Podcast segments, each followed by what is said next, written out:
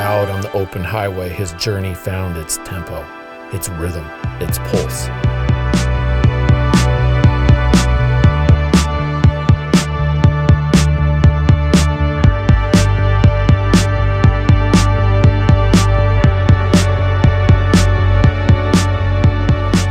Every day on a bike has its own feel, and today, a natural feeling sense of urgency had him riding fast, carrying speed into corners and leaning steep with the bike as it swung through turns steady as a pendulum swings.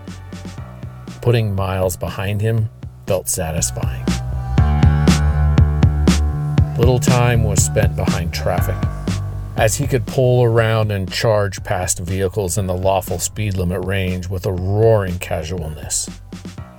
Away from traffic, he inhaled the ribbon of asphalt between 80 and 100 with a low, steady, a deadly calm pulse, like tying his shoelaces in the dark.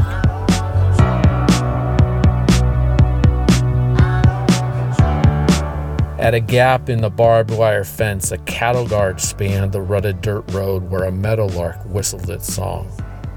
The sound of his approach began with the motor's deceleration down the stairs of the bike's transmission, accompanied by tire treads scrubbing the asphalt of speed, and finally the whisper of brake pads binding hot rotors. He leaned the bike off the highway and over the panel of steel bars, making the trademark clank clank sound of entering or exiting dirt roads in cattle country. Now the journey would take on a whole new feel as he'd ride the bike in a different way. Rider and machine, drifting, sliding, carving, dancing over surfaces, no longer in the stabilized linear grip of rubber and road.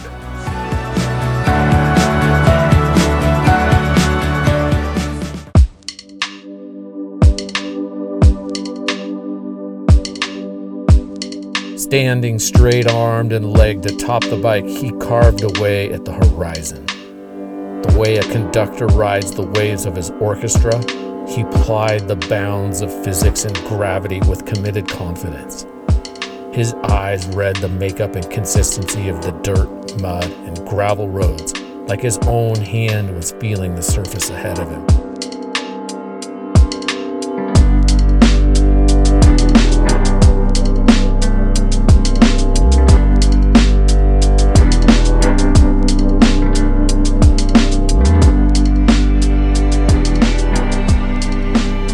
Around corners and over hills, he careened the bike from one ditch of the tracked road to the other, like a bowling ball pressing the invisible fin of the gutter, positive it can't fall in.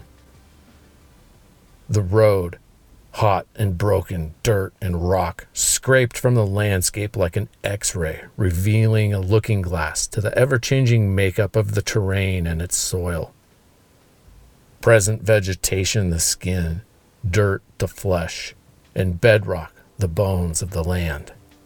The road laid down as a line, an artery, a continuous river of passage with no beginning and no end.